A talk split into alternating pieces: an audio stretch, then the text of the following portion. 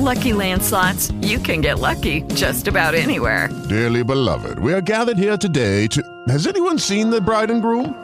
Sorry, sorry, we're here. We were getting lucky in the limo and we lost track of time. No, Lucky Land Casino, with cash prizes that add up quicker than a guest registry. In that case, I pronounce you lucky. Play for free at LuckyLandSlots.com. Daily bonuses are waiting. No purchase necessary. Void where prohibited by law. 18 plus. Terms and conditions apply. See website for details.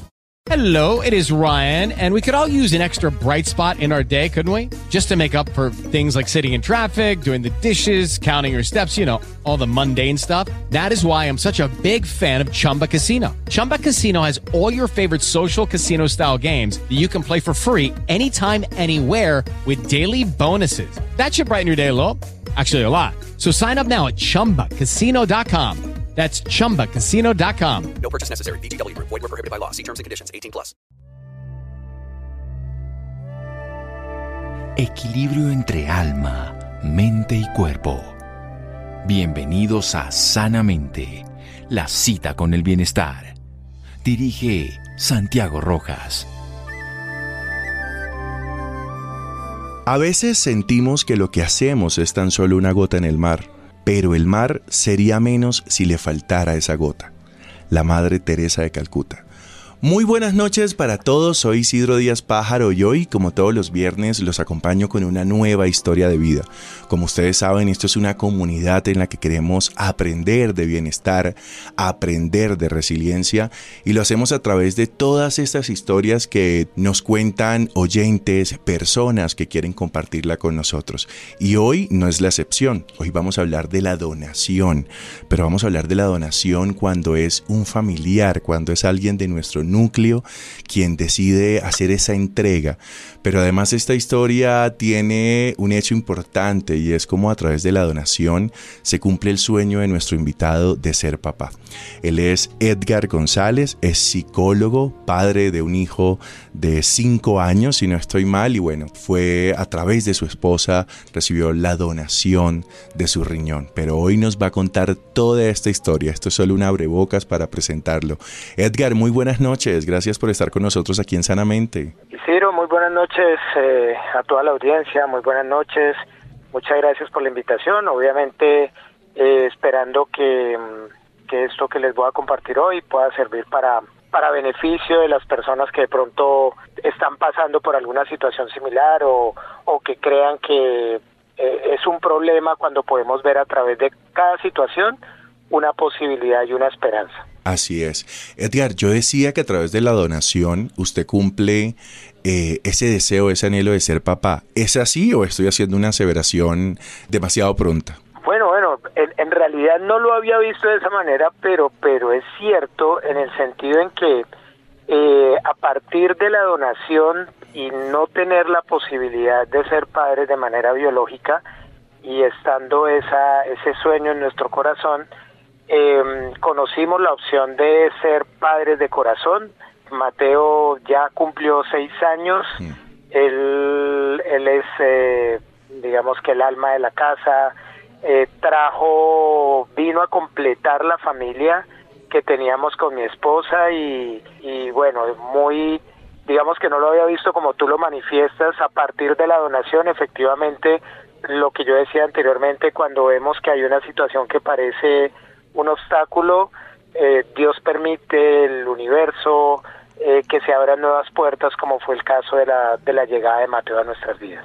Edgar, cuando llega ese momento de una donación de órganos, cuando se le hace a uno un trasplante, y esto simplemente se lo quiero preguntar para introducir el tema y ya nos va a contar la historia eh, más ampliamente, ¿uno percibe la vida diferente después de una donación, después de un trasplante? Total, total. Primero, entender Isidro, que el agradecimiento tiene que ser parte fundamental del día a día, porque que una persona, independiente de quien sea, independiente si es un, un donante cadavérico, como se denomina, o un vivo relacionado, como fue mi caso, tiene uno que estar agradecido porque ha habido un grado de compatibilidad. En mi caso llevo siete años ya de trasplantado y afortunadamente pues los exámenes han salido muy bien y es una un cambio en la calidad de vida totalmente. Sí cambia completamente la forma de verla y pues obvio, empieza uno como a, a saber que en cualquier momento no vamos a estar en este plano terrenal y tenemos que disfrutar a las personas que tenemos al lado. Bueno, Edgar, yo le invito a que vayamos a la primera pausa comercial y ya regresamos para seguir contándole a todos nuestros oyentes su historia. Ya regresamos aquí en Sanamente. Síganos escuchando por salud. Ya regresamos a Sanamente.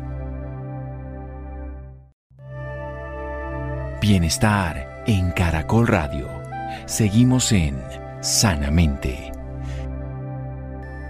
Seguimos en Sanamente hoy que hemos decidido hablar de la donación de órganos, pero también de convertirse en padre. Hoy nuestro invitado nos va a contar cómo a través de esta donación cumple ese anhelo de paternar. Él es Edgar González, es psicólogo y padre de Mateo. Edgar, yo quiero que hagamos ahora sí, vamos a contar la historia en orden y cuéntenos un poco, usted se casa con su esposa, eh, ¿cómo es estas primeras eh, conversaciones sobre paternar y cuánto tiempo antes llega también esta enfermedad de la insuficiencia renal que, que es la que como que comienza a desbordar o que lleva a esta donación? Bueno, cronológicamente esta, esta pequeña gran historia, Isidro, empieza hace 18 años exactamente, cuando estando de novios con mi, con mi actual esposa, me indican diagnóstico de una insuficiencia renal crónica. Y fue a través de un examen laboral, eso fue lo curioso, ¿no? Porque digamos que no había antecedentes en la familia, nada, nada que hiciera suponer cualquier cosa y voy a un examen médico laboral rutinario y me dicen le recomendamos que vaya a un nefrólogo. Hago todas las gestiones y llego incluso a lo que se denomina una biopsia renal y me dicen, señor, usted tiene una insuficiencia renal crónica, sus riñones están muy alterados y va a llegar un momento en que van a decir que hasta aquí nomás, no le van a funcionar. Obviamente en ese momento entra una, una, un sentimiento como de, repito, no estaba casado, habíamos hablado de casarnos, con mi esposa y, y le digo yo que, que cómo se va a casar con un tipo enfermo, ¿cierto? Pues porque es lo primero que viene a, a la cabeza mientras uno está, eh, por eso hay que controlar también tanto los pensamientos, ¿no? Y mm. con lo que uno alimenta los pensamientos, porque el primer pensamiento fue eso, oye, no te mereces que te cases con un tipo que va a ser una carga. También, Edgar, qué pena lo, lo, interrumpa, también de pronto tiene que ver con esa idea, ¿no? Esa concepción que tenemos sobre, sobre las enfermedades, como que a veces el hecho de no hablar tanto de los trasplantes, de las donaciones, como que hace creer que ya me dio esta, esta enfermedad, pues me voy a morir o, o me va a pasar algo, o no hay una salida, ¿no? Sí, sí, es, es lo primero que uno piensa, ¿no? Eh, obviamente la típica pregunta que cualquier persona se hace frente a cualquier diagnóstico es ¿por qué a mí? ¿Cierto? ¿Por qué me tocó a mí? Y, y no nos damos cuenta de que la pregunta correcta debería ser ¿para qué? ¿Cuál es el propósito de esta condición en mi vida? Más adelante lo contaré, pero, pero digamos que yo he podido entender que la, la, el propósito de esto en mi vida no era, no era quedarme ahí, sino mejorar como persona, ayudar a otras personas y, y eso es lo que actualmente pues estamos estamos haciendo. Pero mm, volviendo un poco a esa historia cronológica mi esposa me dice no yo yo quiero es tener una vida contigo nos casamos y empiezo yo el tratamiento médico normal duramos nueve años en tratamiento predialítico que así se llama y pues todo estaba funcionando bien pero ya llegó un momento en que en que los riñones, eh, de pronto para que las personas que conocen un poco más también, el tema mío fue un tema autoinmune, es decir, hablando también con personas que saben del tema, me decían, posiblemente usted tuvo una situación muy fuerte a nivel emocional, que no tuvo las herramientas de afrontamiento adecuadas y, y su cerebro mandó una orden contraria a sus riñones y a su sistema de defensa y empezaron a reconocer a su riñón como algo que no es de su cuerpo. Entonces atacaron a sus riñones y eso fue lo que me produjo pues la, la pérdida de la, de la función renal. Y bueno, llegamos al punto donde me dicen, señor, usted ya necesita un proceso alternativo de diálisis. Si antes era el tema de que cómo te vas a casar con una persona que va a hacer una carga, ahora sí que la muerte estaba más cerquita, ¿no? Porque mm. dice uno, diálisis, muerte, diálisis igual muerte Pero ahí es donde empieza el proceso interesante que tú hablabas al principio, Isidro, de, de tener la capacidad de, de ver un poco más allá del simple, del simple problema, la resiliencia. Y precisamente lo que vimos era no enfrentarnos contra contra la enfermedad, sino abrazarla y decir, ok, eres, eres una compañera temporal porque vamos a hacer todo lo que sea necesario para superarla. Edgar, pero digamos en ese momento, y qué pena que yo combine dos temas, yo me imagino que estaba el deseo también de ser padre, ¿no? Digamos, era una conversación que ustedes tenían en familia, tanto antes de casarse como después de casarse. Cuando tienen estas conversaciones y ocurre todo esto, digamos que le diagnostican a usted una insuficiencia renal, luego sigue el proceso de diálisis, en ese momento cuando conversaban sobre la idea de ser papá, como que estaban desechando un poco la idea o por el contrario dijeron, bueno, a pesar de esta enfermedad vamos a seguir. Lo digo porque a veces nos concentramos mucho en el diagnóstico y como que la gente frena su vida para concentrarse única y exclusivamente en la enfermedad. ¿Fue el caso de ustedes? No, no, no, no, al contrario, nosotros inclusive hablábamos, hablábamos de Mateo, hablábamos de María José y hablábamos de Josué. Eran, eh, nuestro pensamiento en ese momento era tener tres hijos, dos que fueran de manera biológica, y ahí viene algo interesante porque decíamos qué bonito tener la posibilidad de que un niño tenga restablecidos sus derechos, ¿cierto? Entonces pensábamos en ese momento que, que nuestro tercer hijo fuera, fuera por la vía de la adopción, pero digamos que nunca pensamos que fuera, que no fuéramos a ser papás de forma natural. Y pues hicimos todos los trámites necesarios, inclusive averiguamos otras alternativas, pensamos en el momento de una mm, in vitro, de tener varios mecanismos de fecundación, pero pues por los costos y por todos los temas que, que a veces se tienen alrededor, pues no, lo, no, no podíamos hacerlo, no estaba dentro de nuestras capacidades. Entonces, eh, y, y lo que tú dices también es cierto, hubo un momento en que un médico inclusive nos dice, ustedes tienen que enfocarse primero en la parte renal, Ese, esa, es, esa debe ser la prioridad. Entonces, más que olvidarlo, sí fue como apagarlo un poco, y, y pues obvio, ya cuando fue el momento de la diálisis que nos dijeron que ya tocaba estar conectado a una máquina, ahí sí empieza como la preocupación y a decir, o oh, ¿será que no vamos a poder ser papás de forma natural? Sin embargo, pasan dos años y medio, eh, nosotros iniciamos un proceso en el ICBF pensando, yo le decía a mi esposa posteriormente, bueno, ¿qué tal que sean dos adoptados y uno natural? No sabemos qué es lo que Dios quiera. Y, y resulta que, que el proceso finalmente, en ese momento, por, por el tema renal que yo tenía, pues tocó frenarlo. Y es cuando mi esposa toma la decisión, y de, de, de, de hacerse los estudios de compatibilidad. Eh, eso fue un momento también muy interesante porque pues obviamente eh, yo había quedado en una lista de espera de, de paciente cadavérico, es decir, las personas que ofrecen sus órganos en donación y que luego de revisar esa lista de espera miran la compatibilidad y ahí sí se puede hacer el trasplante. Entonces yo decía, bueno, pero es que somos esposos, muy seguramente no vamos a ser, no vamos a ser compatibles porque en mi familia eh, dos de mis hermanos eh, pues se ofrecieron, pero pues habían como unos antecedentes médicos que no lo permitían.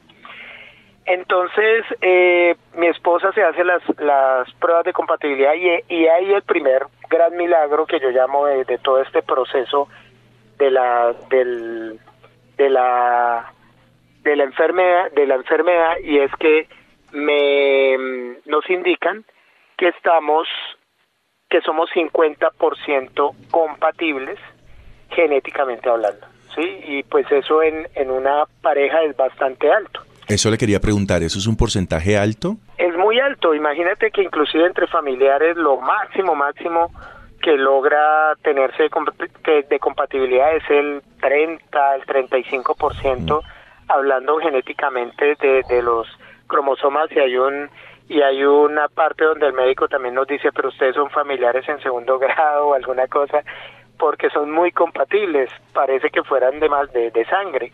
Entonces, pues nosotros en realidad eh, no, somos dos personas, inclusive de regiones de Colombia totalmente diferentes, entonces me hacen el trasplante Y ahí es cuando decimos, ok, ya la prioridad del riñón pues está solventada un año después de, de mi recuperación y tomamos la decisión de reiniciar el proceso con el ICBF y, y aquí es donde aparece ese, ese milagro que te digo porque pues obviamente el primer momento fue duro el que nos digan, mire, por el tema de, de la de, de, su condición en ese momento es mejor que esperen. Y cuando volvemos a retomar, pues habían como muchas emociones involucradas, pero hoy día, hoy día comprendemos que hay tiempo para todo, hay tiempo perfecto para todo, y tenía que ser Mateo la persona que llegara a nuestra vida porque él no estaba en condiciones de adoptabilidad en el momento del primer proceso. Y en el segundo proceso, pues es el, el que nos, nos corresponde y, y Dios permite que, que, que nos unamos como familia. Eh, hoy día, pues ya han pasado, ya vamos para cuatro años de, de estar juntos y, y el cambio ha sido espectacular, el cambio ha sido espectacular, obvio, como, como todos los padres biológicos, no biológicos, hay días eh, fáciles, hay días que no son, no lo son tanto, pero definitivamente sí necesitábamos ese complemento de Mateo y era nuestro anhelo. Entendemos que hay personas que de pronto dicen tomo la decisión de no ser papás, pero en nosotros sí estaba ese anhelo. Y gracias a esta opción, gracias a, a que estábamos dispuestos a hacerlo, que yo creo que eso es lo más importante, eh, lo logramos y, y hoy día pues somos una familia que estamos muy felices eh, los tres. Edgar, vamos nuevamente a la pausa comercial y ya regresamos para seguir conversando de esta historia que de verdad que a mí en lo personal me encanta conversarla y me encanta que los oyentes de Sanamente la conozcan. Ya regresamos aquí en Sanamente. Síganos escuchando por salud. Ya regresamos a Sanamente. Bienestar en Caracol Radio. Seguimos en Sanamente. Seguimos en Sanamente hoy que hemos hablado sobre la donación de órganos, pero también estamos hablando del deseo de ser padre, como quizás una adversidad o algo que muchas personas pueden ver como un problema, denota en una gran oportunidad, denota en cumplir los anhelos, denota en poder formar una familia que ya estaba conformada, pero que llega otro integrante también a sumarle. Edgar, en la primera parte usted contaba cómo por esta insuficiencia renal, por este diagnóstico, eh, resultan no aptos en el primer proceso eh, que hacen para adopción al ICBF y luego después del trasplante, después de que su esposa le dona eh, el riñón, hacen nuevamente el proceso. Cuando llega esa hora de hacer ese segundo proceso, no hay miedo porque quizás ya hubo una oportunidad en que se lo negaron por, por un tema de salud y yo me imagino que después de eh, trasplantado también hay unas condiciones de salud que se deben cumplir, ¿no? Ese post-trasplante. ¿Había miedo al solicitar nuevamente eh, la posibilidad de una adopción? Pues digamos que íbamos un poco confiados en que la primera, la primera situación era por el, el tema renal, ¿cierto? Y, y te lo manifiesto muy abiertamente. Hubo un momento en que, en que nos dijeron es, ¿y qué pasa si usted no le llega a funcionar el riñón y pues obviamente ya no está? El, el, el derecho del niño de volver a recuperar a sus papás, pues entonces quedaría sola la, solo su esposa. Entonces, pues, pues créeme que en ese tiempo fue muy importante volver a revisarnos, volver a mirar tomar la decisión, sí había un poco de prevención, más no de miedo, porque lo que nosotros queríamos era no tener la, la situación de ¿y qué tal si lo hubiéramos intentado nuevamente? De, habíamos, habíamos hablado con mi esposa y habíamos dicho, si definitivamente en este proceso nos dicen que no, es porque algo va a pasar, algo puede llegar a, a venir diferente pero pero no nos quedemos con, con la posibilidad de qué tal si lo hubiéramos realizado. Entonces íbamos con esa confianza que nos daba el que estábamos con la misma decisión juntos.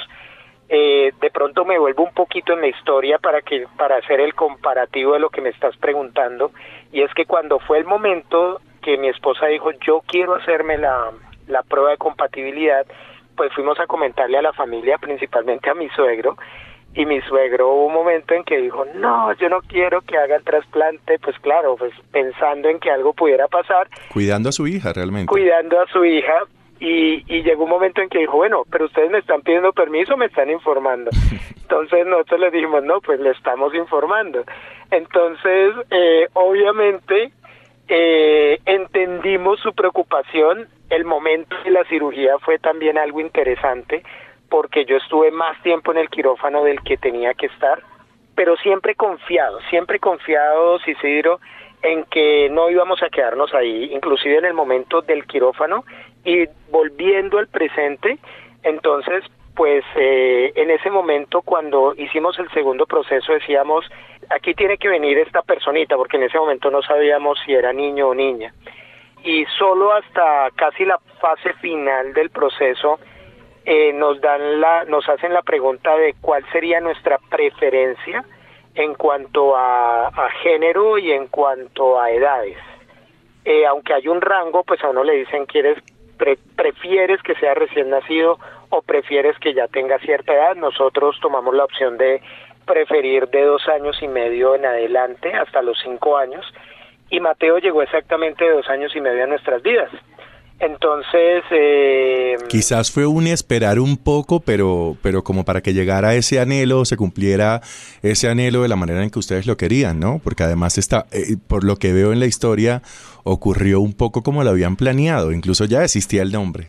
Total, total, Isidro, porque precisamente alguien jocosamente me decía, ustedes lo que quieren es eliminar los trasnochos.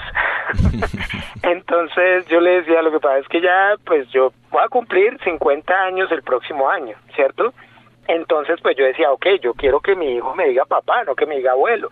Entonces empieza uno como a combinar todas esas variables y pues decíamos, bueno, eh, no creas, a veces cuando mi hijo de seis años me dice, papá, una carrerita, yo, hijo, espérate un segundo, por favor. Entonces, es, esas, esas variables que hay que tener en cuenta para que el proceso sea lo más eh, agradable posible, ¿no? Porque pienso que lo importante más que el resultado es el proceso. Edgar, yo, yo quisiera preguntarle un poco, bueno, su hijo llega además en medio de la pandemia, en donde tuvieron tiempo de gozárselo, por así decirlo, de disfrutarlo un poco más que si hubiera sido en otro, en otro momento. ¿De alguna forma cree que la, la pandemia en ese sentido fue positiva para ustedes? Ese punto es tan, tan bonito eh, como tú le estás haciendo ver. Y obviamente, disculpe que lo interrumpa, sin dejar de lado lo doloroso que fue la pandemia para muchas personas, ¿no? No queremos romantizar de alguna forma la pandemia, pero de, pero de alguna forma ustedes la vivieron eh, diferente. De acuerdo, ¿no? Y mire que por, por la parte económica para nosotros particularmente que tenemos una empresa de consultoría que es nuestra principal fuente laboral y todo esto, fue fuerte porque nosotros tuvimos que despedir trabajadores, tuvimos que, que liquidar, tuvimos que salir de muchas cosas para cumplir con compromisos. Entonces, digamos que, que uno podría también tachar esa parte, eh, si, si bien a, a la gran mayoría nos dejó aspectos que quisiéramos olvidar, es súper importante mirar qué cosas buenas quedaron de ese proceso y particularmente con lo que tú decías, Mateo llega como unos eh, seis meses antes de lo que todos no esperábamos que era la pandemia. Entonces eh, tuvimos ese tiempo para conocernos más, para poder trabajar nosotros como familia, para poder eh, recuperar ese tiempo. Voy a contar aquí algo muy muy personal. Eh, siempre le dicen a Lucky Land Casino asking people what's the weirdest place you've gotten lucky. Lucky in line at the deli, I guess. Aha, in my dentist's office. More than once, actually. Do I have to say? Yes, you do. In the car before my kids' PTA meeting. Really? Yes. Excuse me, what's the weirdest place you've gotten lucky? I never win and tell. Well, there you have it. You can get lucky anywhere playing at LuckyLandSlots.com. Play for free right now. Are you feeling lucky? No purchase necessary. Void where prohibited by law. 18 plus. Terms and conditions apply. See website for details. Uno procura que tu hijo duerma en su cuarto, ¿cierto? Eh, pero en nuestro en nuestro proceso fue al revés porque decíamos no pudimos tener eso cuando él era más pequeñito Entonces él, él nos decía, quiero dormir con ustedes y para eso nosotros era como, wow, o sea, estamos generando ese vínculo y, tan así que hoy en día, pues eh, gracias al trabajo que tenemos y que realizamos a la empresa y todo esto, podemos salir de viaje los tres, podemos disfrutar el tiempo como familia, que si no hubiéramos tenido ese tiempo de pandemia, posiblemente eh, no, no hubiéramos tenido ese acercamiento que nos faltó durante esos dos años y medio que no pudimos tenerlo naturalmente. Entonces, estoy de acuerdo contigo, no es romantizar el tema, pero sí es la capacidad de ver en medio de la dificultad la esperanza y lo bueno que nos puede aportar cualquier situación, independiente de la que sea. Edgar, me viene a mi mente esta pregunta y no puedo evitar hacerla y es la paternidad o digamos el hecho de tener con usted a Mateo, a su hijo, ¿es todo lo que soñó? ¿Es lo que soñó? ¿La paternidad la está viviendo así tal cual la soñó? ¿O cree que ha sido mucho mejor? Eh, mucho más, mucho más, Isidro. Eh, uno, uno a veces se niega las posibilidades por muchos prejuicios.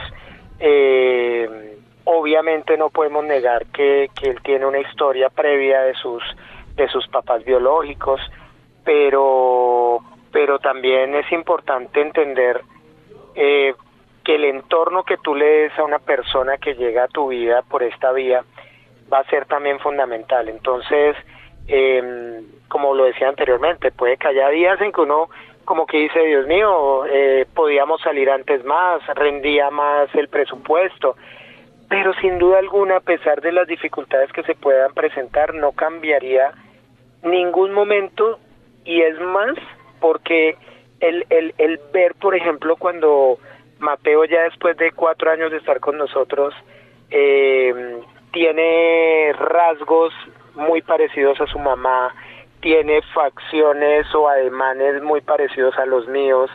Eh, en estos días dijo algo como, let's go, como dice papá. O sea, cuando tú escuchas eso dices, wow o cuando o cuando la cuando el niño dice eh, ustedes son los mejores papás ese esa um, que ese sentimiento es indescriptible. Por ejemplo en esos días él tiene su su graduación de transición o sea en, mi, en mis tiempos no había eso no no había grado de transición tiempos tampoco.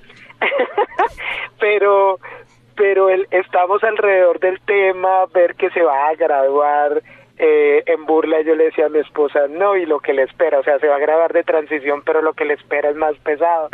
Entonces todos estos elementos no los hubiera podido vivir si Mateo no existiera. Entonces, eh, sin duda alguna, es mucho más, Isidro, de lo que yo pensaba. Y me imagino que después de este camino que han recorrido debe haber esa sensación de valió la pena, ¿no? Valió la pena lo que ha ocurrido, lo que hemos recorrido para tener a, Mateo pues con nosotros. En este caso me imagino que, debe ser la reflexión de ustedes.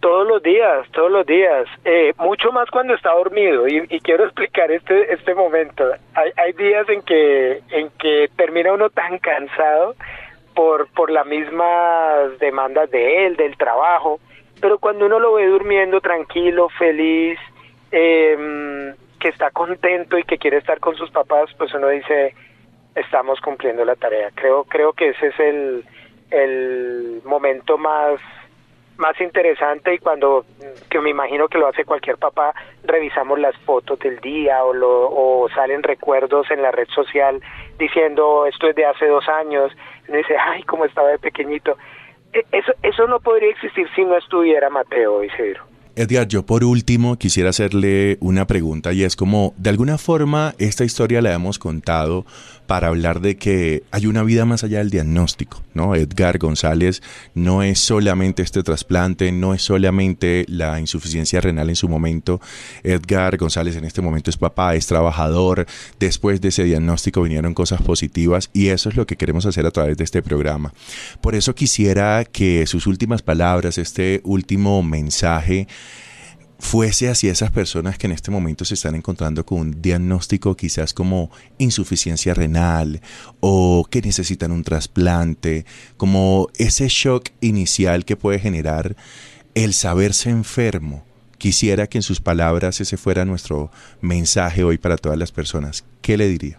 Yo le diría a las personas que cualquier dificultad, sea enfermedad, sea un problema económico, sea una ruptura con alguien muy especial, simplemente es el momento de hacer un alto en el camino y repito, hacer la pregunta correcta. La pregunta correcta es ¿para qué?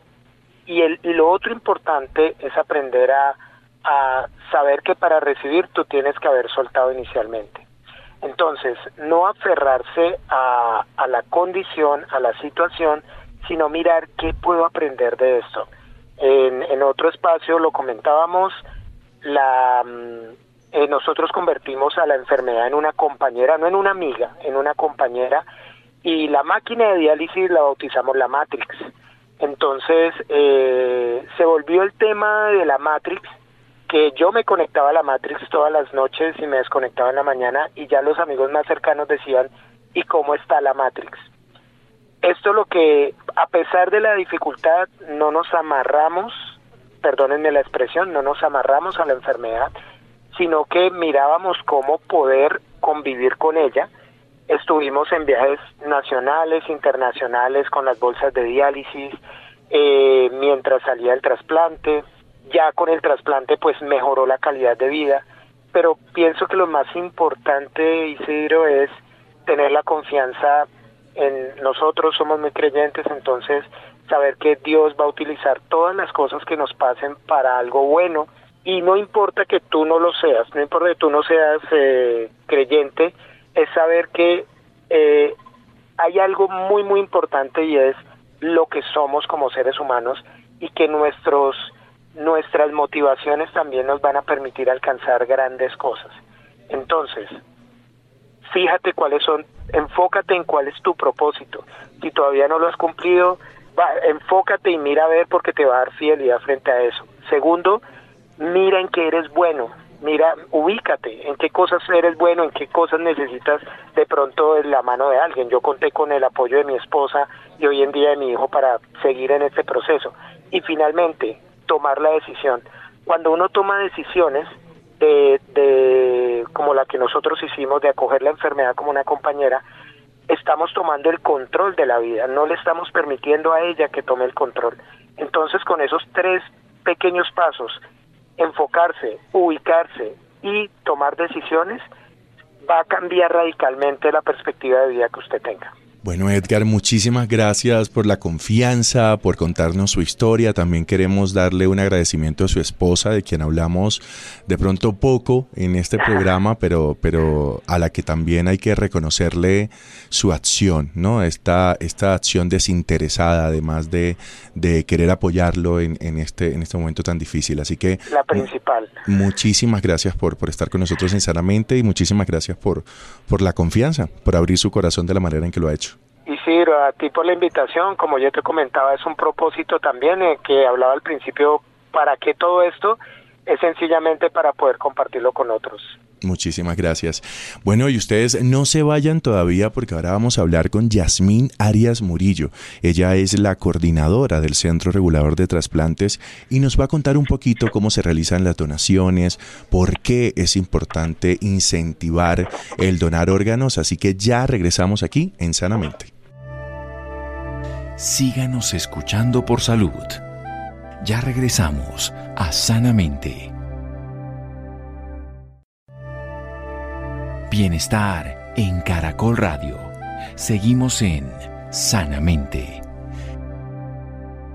Seguimos en Sanamente y después de conversar con Edgar González, quien nos contó su historia, quien nos contó cómo después de un proceso de donación de órganos, después de un trasplante mejor, cumple ese sueño, ese anhelo de convertirse en padre, de paternar junto a su esposa.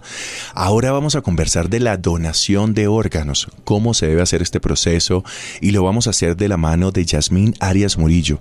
Ella es bacterióloga con estudios de maestría en microbiología y también tiene formación en inmunología de trasplante y es la actual coordinadora del Centro Regulador de Trasplante. Doctora Yasmín, muchísimas gracias por estar con nosotros en Sanamente. Muy buenas noches, mucho gusto de estar con ustedes en este espacio. Yasmín, ¿por qué no hablamos un poquito del proceso de donación de órganos? ¿Cómo se debe hacer este? Bueno, mm, desafortunadamente hay condiciones clínicas que nos llevan o llevan a muchos pacientes a eh, que se pierda un órgano o se pierda la función de un órgano, ¿sí?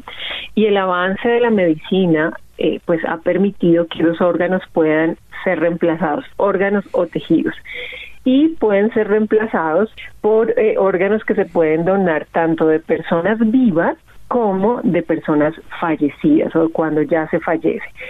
Entonces, digamos que en a grandes rasgos existen dos protocolos grandes, un protocolo que eh, permite la donación de órganos de donantes vivos, esto generalmente va para el caso de los familiares, y aquellos procesos de donación, el segundo que viene de donantes fallecidos, se pueden donar órganos, tejidos y células. dependiendo de la condición del órgano afectado y lo que se requiera eh, hacer para mejorar la condición de vida del paciente o incluso para salvar la vida del paciente. Entonces, pues hoy en día en Colombia, de acuerdo a la ley 1805 del 2016, todos somos donantes de órganos y de tejidos.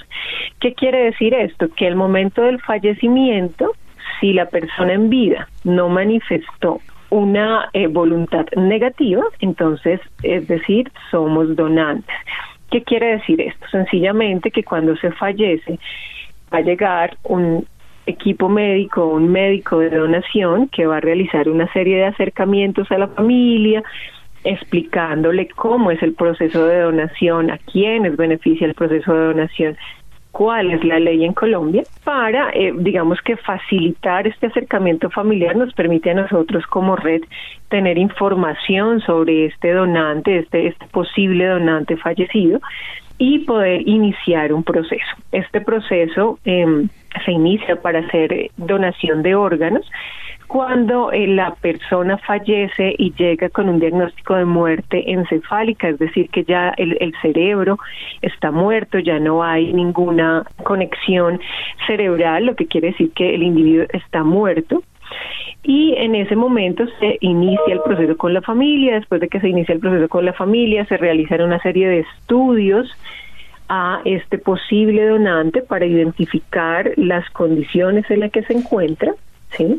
Obviamente tenemos que prever por la seguridad de los pacientes que puedan llegar a recibir estos órganos o tejidos y luego de una cantidad de estudios tanto de paraclínicos, de imágenes diagnósticas e incluso de exámenes genéticos se determina la viabilidad para llegar a ser donante de órganos.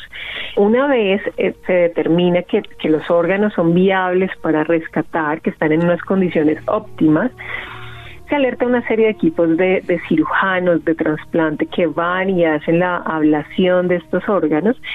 En paralelo hay otro equipo multidisciplinario de personal de la salud haciendo una serie de, em, eh, de pruebas con los posibles receptores y aplicando unos criterios de asignación para determinar cuáles son los receptores que son los más compatibles con estos órganos que están en proceso de rescate. Es decir, existe a nivel del Instituto Nacional de Salud una serie de algoritmos matemáticos colocados en un sistema de información que nos permite comparar, que le permite al Instituto Nacional de Salud a través del Centro Regulador de Trasplantes, comparar las características del donante con las características de todos los receptores en la lista de espera para determinar cuáles son los pacientes más compatibles. Y estos órganos van a ser asignados a los pacientes más compatibles que tengamos en lista de espera. Yasmín, de pronto habrá personas que están escuchando este programa y no tienen claridad sobre qué sí se puede donar y qué no. Bueno, hablamos de que un donante fallecido puede donar todos los órganos que se trasplantan, digamos, de forma individual, ¿qué quiere decir? Entonces, dos riñones, hígado, corazón, los dos pulmones, intestino, páncreas, pueden ser entonces ocho órganos de un único donante fallecido. Y aparte, aparte de estos órganos, entonces tenemos todos los tejidos. Cuando hablamos de tejidos, estamos hablando de válvulas cardíacas, de piel, hueso, eh, tejido óseo, tejido cardiovascular. Y cuando hablamos de beneficios de un solo donante, podríamos estar hablando que podrían ser trasplantados ocho individuos con trasplantes de órganos y alrededor de 40 o quizás un poco más de trasplante de tejidos. Entonces, un solo donante fallecido podría llegar a salvar o a mejorar la calidad de vida de hasta más de 50 personas que están en lista de espera. Yasmín, ¿cómo es la actual situación en este momento de las personas que están en lista de espera? ¿Cuántos pacientes están esperando alguna donación, algún órgano para de alguna forma continuar con su vida? Eh, digamos que en lista de espera, o sea, ¿cuántos pacientes en Colombia hoy tenemos esperando por un órgano? Estamos hablando de que en riñón hay 3.300 pacientes hoy en día esperando porque se les asigne un, un órgano, un riñón. En corazón tenemos alrededor de 40 pacientes. En hígado tenemos alrededor de 174 pacientes en lista de tejidos oculares, es decir, córnea, esclera, eh, tenemos alrededor de 750 pacientes. Mm, esperando eh, por un trasplante de pulmón tenemos alrededor de 50. Entonces, pues si te das cuenta, el, panorama es complejo. Tenemos una lista eh, que podría oscilar entre los 4.000 pacientes esperando por un órgano o por un tejido. ¿Qué pasa con la calidad de vida de las personas que son trasplantadas, Yasmín? ¿Cómo es ese post-trasplante? ¿Cómo es esa calidad de vida? Mm, digamos que cuando uno habla de, sobrevida del injerto, de cómo, cómo si, siguió funcionando ese órgano después del trasplante, cuántos años, cuando hablamos de, de, sobrevida, de, de, vida de la persona y del órgano funcional, Hablamos que a los 5 años el 98% está perfecto, a los 10 años esto podría bajar un poquito, pero más o menos como entre el, el, el 95% a los 5 años está en óptimas condiciones. Hay unos trasplantes que tienen una calidad o una duración en tiempo mucho mayor que otros, por ejemplo en el caso de hígado, en el caso de corazón, estas cifras podrían ser eh, un poquito mayor eh, y, en, y, en, más años, a los 10, a los 15 años. Eh, asimismo, por ejemplo, los donantes de órganos, eh, de donantes vivos de órganos como el riñón, el hígado, también las expectativas en, en función de años que estén funcionando perfectamente, bien, generalmente se comportan mucho mejor. Es decir, un, donante de, riñón podría estar a los 15, a los 20 años funcionando perfectamente, eh, al igual que de hígado, 20, 25 años, eh, sin que tenga eh, ninguna dificultad. Entonces, en donantes vivos, como digamos tenemos la persona viva, pues está se garantiza mayor compatibilidad. Generalmente hablamos de familiares, evidentemente esto favorece muchísimo los temas de compatibilidad entre donante y receptor, pero digamos que en términos generales, tanto la calidad de vida frente a el trasplante, ya sea de un órgano de donante vivo de donante cadavérico, tiene una supervivencia alta y con unas excelentes condiciones. ¿Por qué le tenemos tanto tabú a este tema de la donación? O mejor, ¿cómo manifestar nuestro deseo de ser donante? ¿Cómo debe ser esa conversación en el hogar? Bueno, el tema quizás más importante es que este tema debe hablarse en familia, debe hablarse con los amigos cercanos, es un tema que ojalá conversáramos en, en el comedor, en la mesa, en el café. Hay que saber cuál es la percepción de, de, de nuestros familiares más cercanos sobre un tema de estos, ¿para qué? Para que en el momento que, que, que a todos nos toca fallecer, cuando Dios lo quiera, sencillamente para la familia tenga eh, eh, eh, esa situación un poco más fácil, más controlada, que los médicos que hacen el acercamiento del proceso de donación pues tengan la tarea un poco más sencilla y ya no tengan que, que, digamos, con tantas explicaciones alrededor del tema. Cuando el tema de donación se ha hablado en familia, los procesos son mucho más eficientes, mucho más rápidos, eh, la familia misma dice, sí, este tema lo hemos hablado con él, mi familiar quería ser donante, entonces son procesos que fluyen muchísimo más rápido. Eh, y por supuesto le dan también eh, un, un, tema de hacer lo correcto a la familia, de hacer lo que él quería hacer, de hacer las cosas que uno entendería están bien hechas. Entonces creo que hay que hablarlo, hablarlo en familia, entender que es un tema que a cualquiera le puede pasar, o sea, cualquier persona puede estar hoy en su casa normal y mañana estar en una lista de espera. Hay muchas enfermedades que son muy comunes y que cada vez se eh, presentan más en nuestra población que pueden llegar a desencadenar en una enfermedad renal crónica, estadios avanzados y poder un día estar en una lista de espera, por ejemplo, diabetes, hipertensión. Entonces son enfermedades que son tan comunes que con seguridad todos en nuestras familias tenemos eh, familiares, personas cercanas, familiares con alguna de estas patologías y que son enfermedades que pueden en algún momento llegar a desencadenar una enfermedad que requiera un trasplante. Por último, Yasmín, ¿dónde pueden tener las personas más información sobre este tema, sobre el trasplante, sobre la donación, las personas que estén interesados en conocer más? Ok, súper importante. O sea, siempre hablamos de que son temas que debemos eh, comunicar a nuestros seres queridos, pero si más allá de eso queremos hacer una voluntad expresa de decir sí a la donación, de tener un carnet de donantes, por ejemplo, podemos ingresar a la página del instituto, a la página web del instituto, que es www.ins.gov.co. En la parte de abajo es muy sencillo, hay un link que dice conoce, conocer sobre la donación. Le dan clic a ese link y allí encuentran todo acerca de cómo se expresa la voluntad de donante, cómo adquirir el carnet de donante.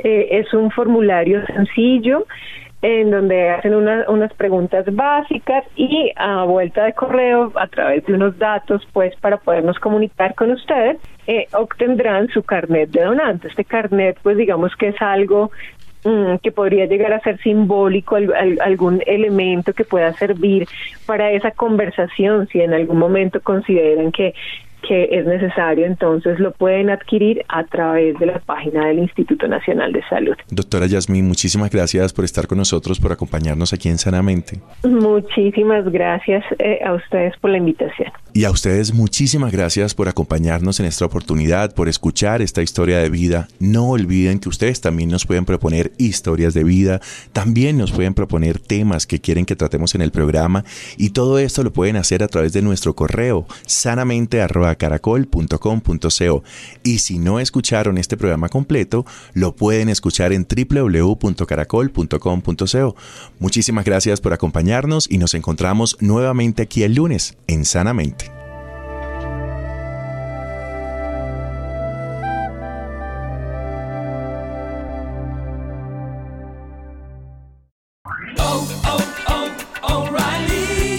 ¿Necesitas ayuda? En O'Reilly Auto Parts te ayudamos. ¿Necesitas algún consejo? Te aconsejamos. Nuestros profesionales en autopartes están siempre disponibles para ayudarte a encontrar lo que necesites. Excelente servicio al cliente es solo una de las ventajas que ofrece O'Reilly Auto Parts. Los profesionales en autopartes. Oh, oh, oh, O'Reilly Auto Parts.